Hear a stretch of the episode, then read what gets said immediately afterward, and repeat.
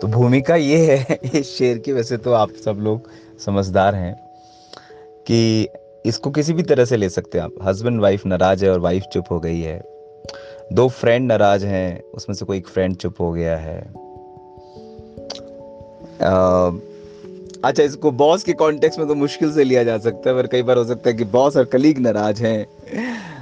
You know या या कोई भी कोई भी दो लोग नाराज़ हैं तो जिसमें एक चुप हो गया है और वो कुछ बोल नहीं रहा है, वो दूसरे वाले अपने दोस्त को फ्रेंड को लवर को हस्बैंड वाइफ को स्पाउस को, किसी को भी, वो उसको उसको ये बोलता है कि वो बोल रहा है, जो चुप है और जो कुछ नहीं बोल रहा है, वो वो उसको ये शेर अर्ज़ कर रहा है और कह रहा है कि चुप हूँ तो पत्थर ना समझना मुझे।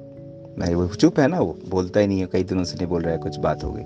तो बोलता है कि, चुप हूँ तो पत्थर न समझना मुझे, दिल पर असर हुआ है किसी अपने की बात का। तो सामने वाला जिससे चुप है, वो कह रहा है कि, समझ ही गए ना अब आप। तो सो ये था, उम्मीद आपको पसंद आया होगा। शुक्रिया इसको सुनने के लिए। Thank you thank you thank you.